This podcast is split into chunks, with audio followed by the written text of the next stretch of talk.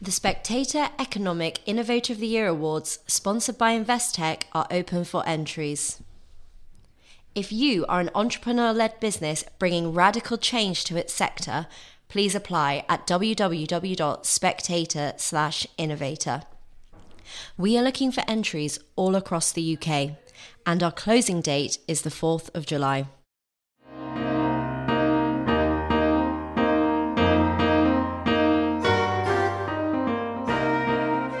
Hello, I'm Sam Holmes and welcome to Spectator Out Loud. Each week a few of our favourite writers read their pieces from the latest issue of the magazine.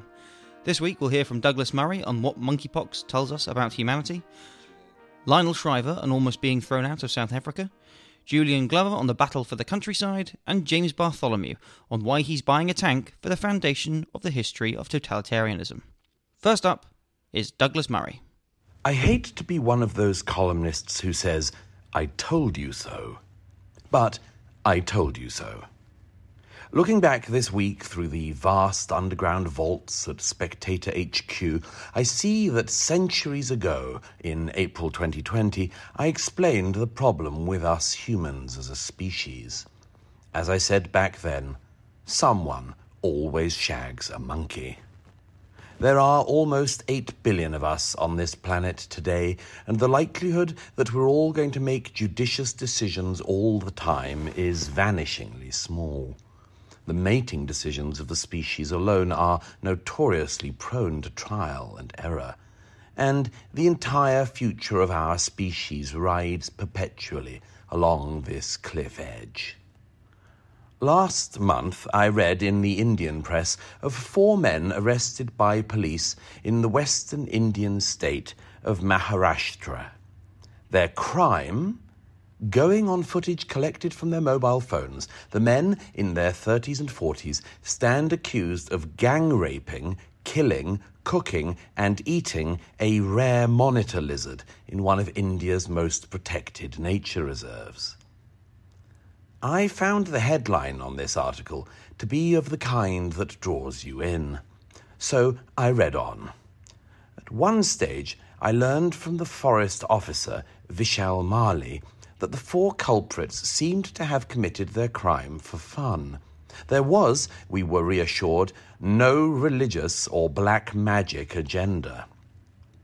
On balance, I think it would have been more comforting if there had been.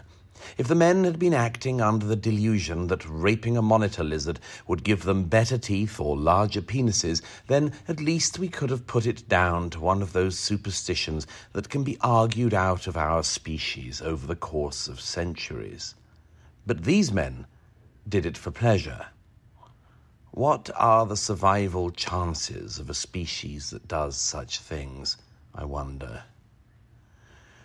We have only just begun to come out of the wretched COVID era, and the world still seems none the wiser over whether the cause of that 2-year-long misery was a bat-eating Chinese man or a perfectly innocent leak from a top-secret bioweapons lab. Who is to say? And now along comes monkeypox. At present, there is already a familiar culture war over the origins of this apparently species-leaping virus, for the recent European outbreaks appear to have occurred in insufficiently diverse spaces. Specifically, they have arisen at a pride event in Gran Canaria and a gay sauna in Madrid. Although nobody seems certain over whether the pox is sexually transmitted, it does seem that close proximity to other people in a crowded environment may be a factor of some kind. The government agency that tracks these things already says that the dominant groups affected so far are gay and bisexual men.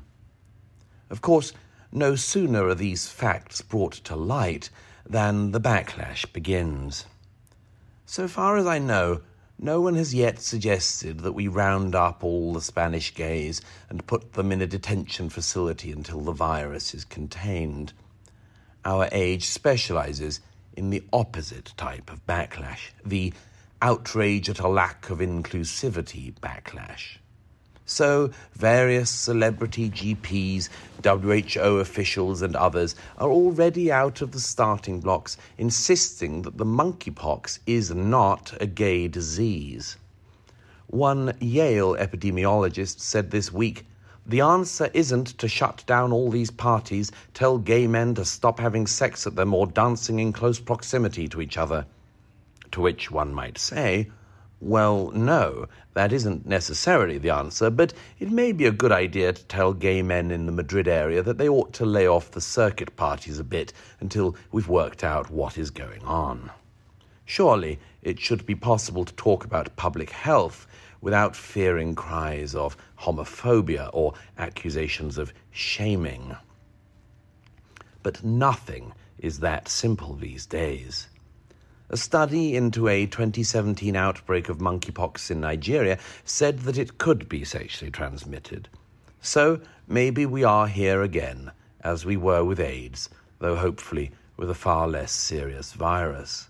Still, there will be the same problem now as there was in the 1980s, a fear of identifying any particular at-risk group due to worries that if said group are identified as being especially at risk, then the public will instantly turn on them. There may be some societies where that could be the case, but I should like to think that in societies like ours, we might be honest about the spread of a virus and able to avoid pogroms. Yet, as with the origins of COVID, it seems we cannot be trusted with the facts. The Chinese wet market theory was fed to us for months because it was strangely less embarrassing than the biolab theory. And if you remember back to those early days of COVID, left-wing politicians were trying to encourage us to all hug a Chinese person to overcome the stigma of what was coming out of Wuhan.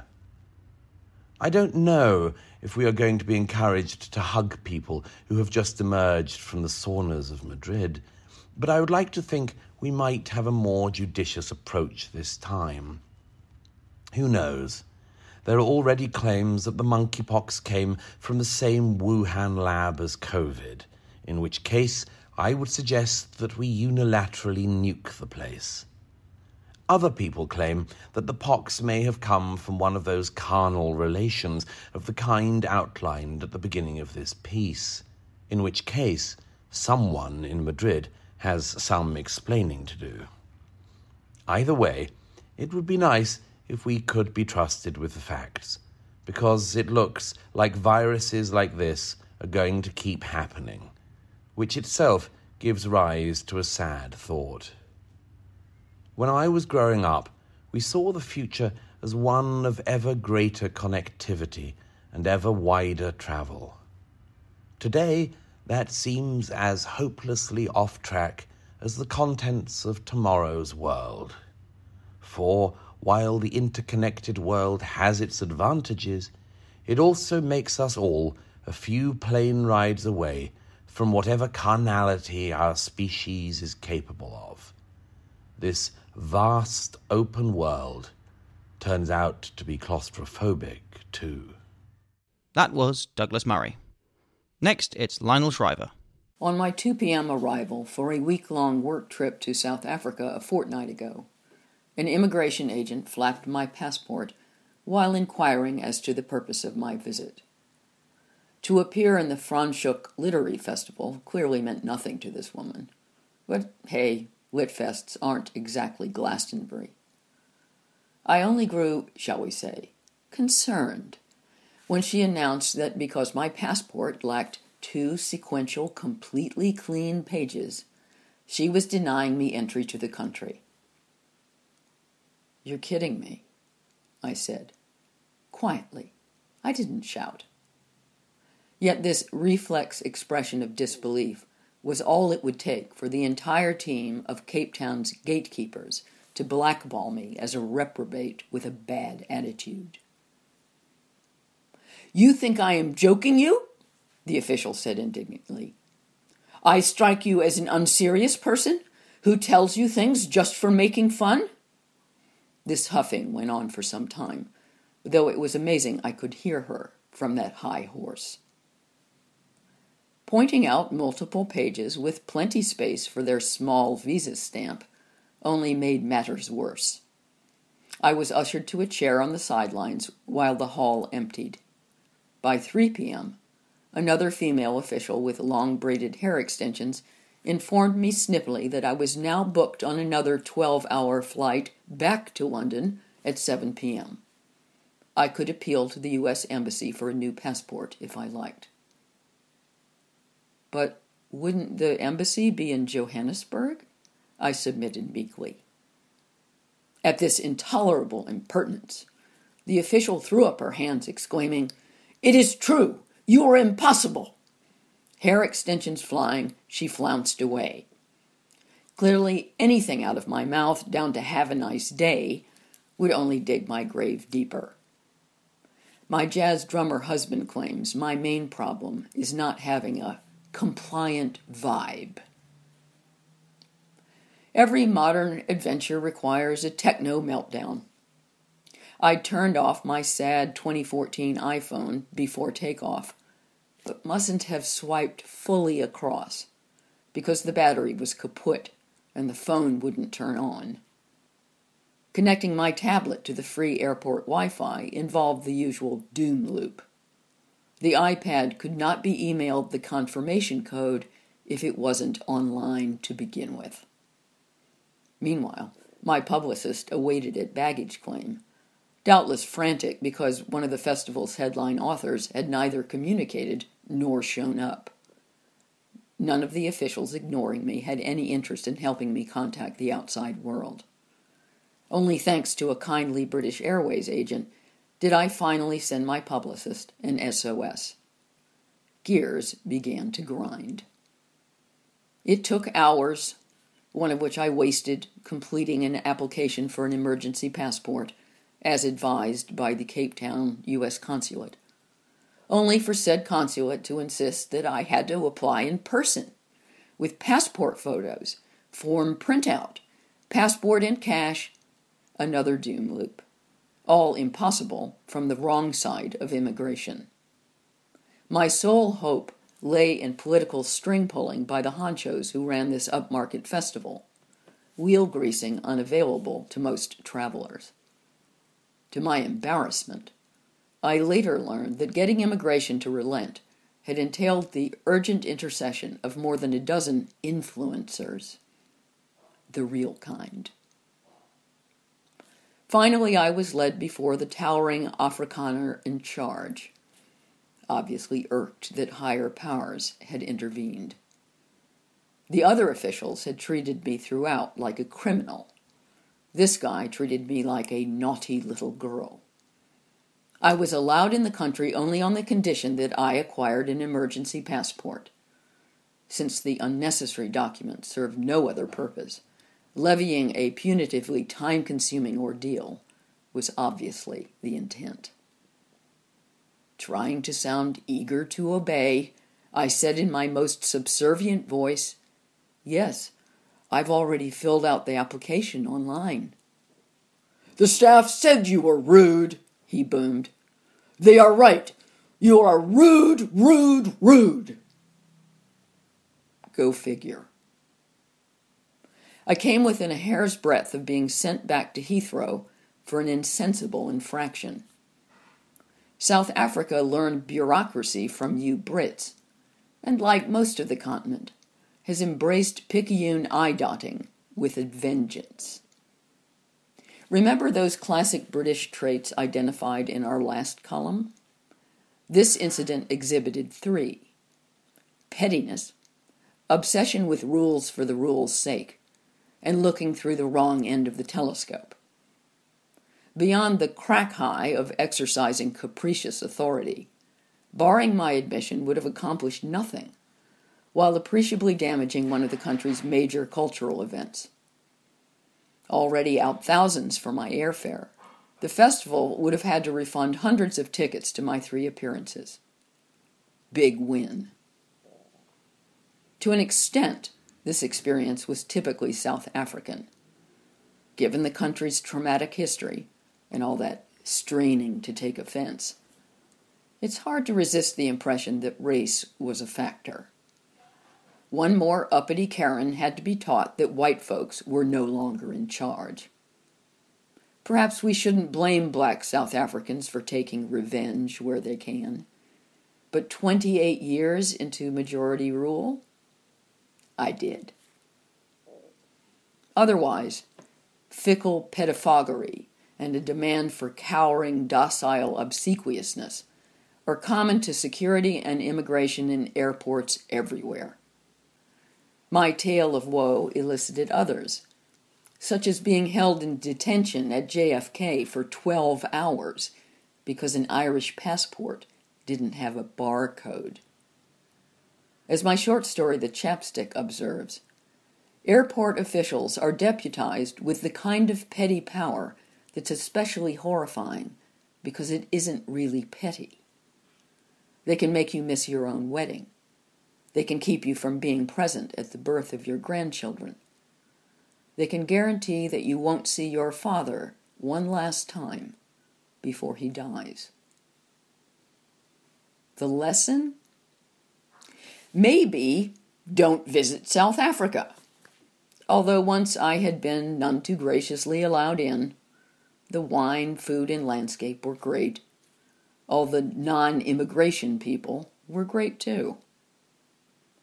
Maybe always travel with a practically blank passport, which, now that the UK Passport Agency takes months to process applications, if ever, is hard to arrange. Or maybe don't fly anywhere. But had I stayed home, my lovely publicist would never have seized on our meme of the week, which grew more delectably subversive with repetition. You're kidding me. That was Lionel Shriver. Next, it's Julian Glover. Our age isn't the first to set an English landscape of our dreams against the one which actually exists, or see earning a living from the land as something base and destructive. The tension has always been there between people who work on the land and the utopian dreamers for whom every mark of the plough is a scar. Farmers bristle at talk of countryside utopias and rewilding, and passionate wilders can't see why the land managers do things which they think are harmful to the land. Both groups complain about being misunderstood by the other, all the while failing to spot that the much more profound threat to the countryside comes from those who don't care about what happens to it at all. The National Forest in the Midlands, like the Knepp estate in Sussex, which has become renowned as the birthplace of British rewilding, has come to stand as an icon for the positive possibilities of change. Having spent time in both and met the people who have shaped them, I think that's fair. But we can't use them as easy answers for every difficulty to do with the state of our countryside. There are good farmers and bad farmers, and farmers have often been the product of bad public policy and the pressure to produce cheap food. That can change and is changing. Take Lee Schofield's heartfelt new book, Wild Fell. The strapline on the front cover, "Fighting for Nature on a Lake District Hills Farm," sums it up. All farming isn't toxic. Even rewilders should be able to admire the survival of the cultural tradition of the Herdwick sheep farming in the Cumbrian uplands. Read Schofield and make up your own mind. His story of managing the land around Haweswater in the Eastern Fells is compelling. By taking the pressure off the fells, with fewer sheep and none in places, plants such as bog myrtle, valerian and devil's bit scrabeus, which ought to grow feely, stand less chance of being chomped by livestock. I can remember walking once in northwest Scotland and crossing into a patch of mountainside fenced off from deer, which was alive with flowers and insects, and the contrast with the grazed land outside was like moving from black and white to full colour. Schofield wrestles with the implications of what he is doing for the farmers who make up his local community. He'd like them to understand he's not against farming, just the way farmers have come to behave after subsidies encouraged them to fill the hills with as many sheep as they could find. It wasn't like this a century ago, he says, and he's probably right.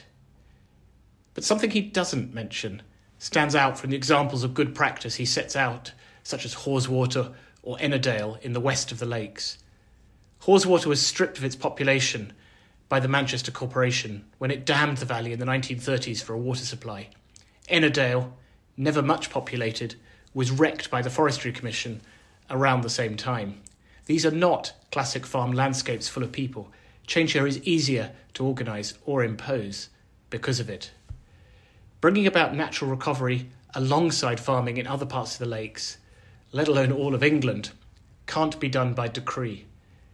It's going to take concession and compromise and moderation and accepting failure as well as success. And these are not fashionable views in politics now or on social media, where much quick opinionising about the fight over the countryside now takes place. It's easier for strident campaigners to put a picture of a dead buzzard or an unhappy-looking cow on Facebook and clout the clicks of their outraged Wiesen followers. Schofield ends his book with a description of how he would like Haweswater to be in 2045, when, he hopes, he will retire. It's an idyll every bit as seductive as the one set out by Shakespeare or an English landscape painting. The sheep are taking advantage of the shade beneath a large spreading oak, one of many that stud these fields. A pied flycatcher darts into a hole in one of their broad trunks, a beak full of grubs for hungry chicks. It's what I'd like to see in 2045 too, who wouldn't? But the question is how to get there. Spending time both with the Lake District's farmers and with conservationists made me realise we all have far more in common than divides us, he writes. The desire to become a farmer or the manager of a nature reserve is driven by the same things, a love of the outdoors, passion for a place to which we are connected, and the desire to shape it and steward it. To that, some farmers might add, what he misses, a sense of respect for the traditions of what they do and pride in doing something else which feeds everyone. These sheep on those hills exist to be shorn and eaten. Conservationists would do well to understand this better and talk about it, as some, such as Prince Charles, do. In return, farmers should admit that not all of them are good guardians of the land, or even good at their job, as the sad sight of a lane running with water mixed with raw slurry not far from where I live suggests. But that means not taking sides. That was Julian Glover. And finally, James Bartholomew. Buying a tank is not as easy as you might think. When we started looking for one, people delighted in telling us, oh, you should have bought one in the 1990s. There were hundreds available for practically nothing. Well, not anymore, especially not if you're picky about what sort of tank you want. I'm collecting artefacts for a new museum of totalitarianism and wanted a T-54 or T-55, two models which are pretty much the same as each other with just a few alterations, and which are the most produced tanks in history. They were used by the Soviet army to crush the Hungarian Revolution of 1956. They were deployed to curtail the Prague Spring in 1968, when Czechoslovakia, as it was, sought to transition to a gentler form of communism. And a Chinese copy of the T-55 was used in 1989 for killing student demonstrators in Tiananmen Square who were seeking democracy and a free press. The T-54, T-55 is an historically important tank. It's a measure of man's brutality, a tank which tells a story of oppression. Naturally, it would have been easiest to buy one from a British dealer, but we were quoted north of £100,000, and even at that price, one of the dealers announced that he did not really want to sell at all. He got so much money renting it out to the Ministry of Defence, he said. Why the cash-strapped MOD is spending thousands renting obsolete tanks is a mystery I haven't unravelled. To save our donors cash, we started looking for a tank in Central and Eastern Europe. We were warned repeatedly about the possibility of being fleeced. There is apparently enough of a demand for old tanks for there to be untrustworthy dealers here and there, but eventually we decided to do business with a man in the Czech Republic who was offering a working T-55 for €80,000, around £68,500. Working means a tank that can be driven, which helps if you want to get it from one place to another. I flew to the Czech Republic and, accompanied by a Czech speaker and his assistant, drove to a city in the west, Karlovy Vary, once known as Carlsbad, famous for its spas. The spot specified by the dealer turned out to be a vast, empty wasteland with a few industrial buildings round the edge. There was no tank to be seen, and nobody to meet us. But just as it began to feel like a spy movie, the scene in which the heroes are ambushed by gangsters, a car appeared. It crossed the concrete, drew close, then a big man inside it said, "Follow me." So we did.